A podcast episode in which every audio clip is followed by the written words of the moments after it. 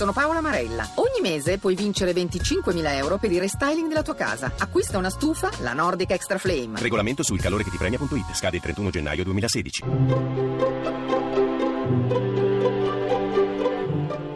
Il pensiero del giorno.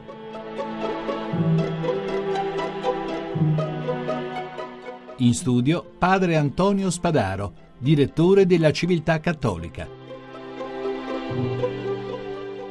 Siamo nella fase finale del Sinodo dei Vescovi sulla famiglia. Al di là di ogni altra considerazione specifica, visto dall'interno si ha l'impressione che il Sinodo sia un corpo vivo, non un corpo maturo o vecchio, la Chiesa certo ha duemila anni, ma un corpo adolescente in formazione. Questo stupisce. Entrando in sala si vede il mondo rappresentato nei quasi 3.000 vescovi presenti. Praticamente ogni nazione è rappresentata, dagli Stati Uniti all'Esoto, da Tonga al Brasile. E questo corpo in crescita si confronta su problemi, su linguaggi e su modi di affrontare la realtà molto diversi.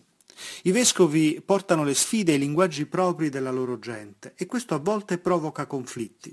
Una soluzione buona per il Congo non lo è per la Nuova Zelanda. Allora si comprende come la cattolicità non sia affatto globalizzazione e si comprende come l'universalità della Chiesa in realtà non massifica e non possa significare uniformità. Questa è un'altra sfida di misericordia interna alla Chiesa, parlarsi chiaramente, ascoltarsi pazientemente, dialogare a lungo.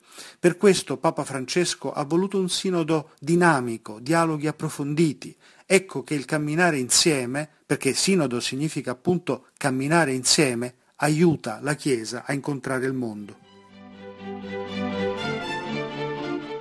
La trasmissione si può riascoltare e scaricare in podcast dal sito pensierodelgiorno.rai.it.